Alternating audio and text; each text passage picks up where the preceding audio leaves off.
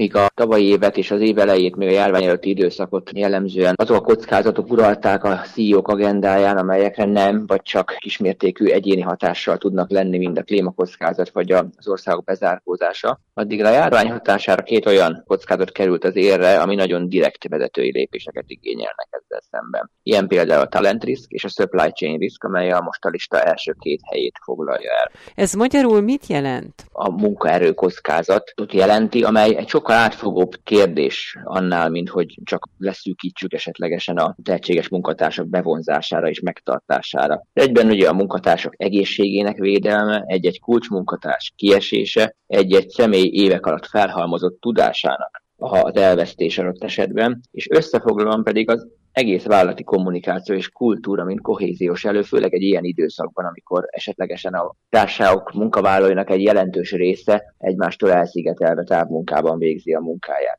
De ugyanígy egy nagy kihívás volt a toborzás és a, és a kiválasztás folyamata is ebben a karanténnal tarkított időszakban, és ugyanúgy a betanítás, érkező munkatárs betanításának a kérdése is nagyon nehéz tud lenni. És ehhez jön még az hozzá, hogy átalakítja a készségeket, amelyek szükségesek a hatékony munkavégzéshez az egész időszak. Ugye a digitalizáció és a folyamat automatizáció növekedésével olyan új kompetenciák jelenhetnek meg, amelyeket egy-egy kulcsmunkatárs esetén akár szükséges direkt erősíteni, hiszen mondjuk nem mindenki számára annyira egyértelmű képesség az új digitális technikáknak az alkalmazása.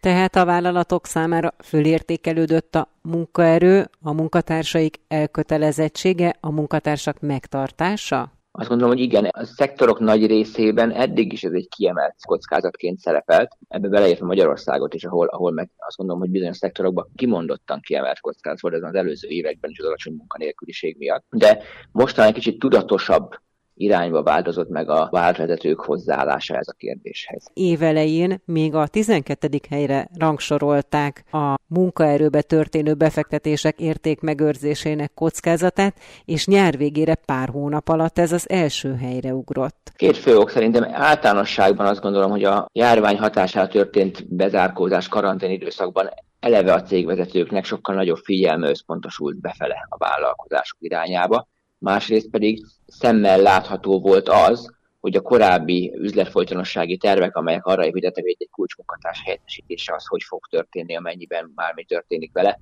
gyakorlatilag felborultak egyik pillanatról a másikra, teljesen felülírt mindent a vírus helyzet. Én azt gondolom, hogy ezek az összetett rizikok, másrészt pedig az, hogy hogy ugye a digitalizáció előre tört, de a digitalizáció párhuzamosan ugye az emberi képességeknek az átrendeződése is megtörtént, vagy azoknak a képességeknek, amik szükségesek a hatékony munkavégzéshez. És ez a hármas hatás egyszerre oda vonzotta a, a vállalatvezetők megfelelően kiemelt figyelmét erre a témára, ami azt mondom eddig is megvolt, csak most tudatosabbá és összetettebbé vált.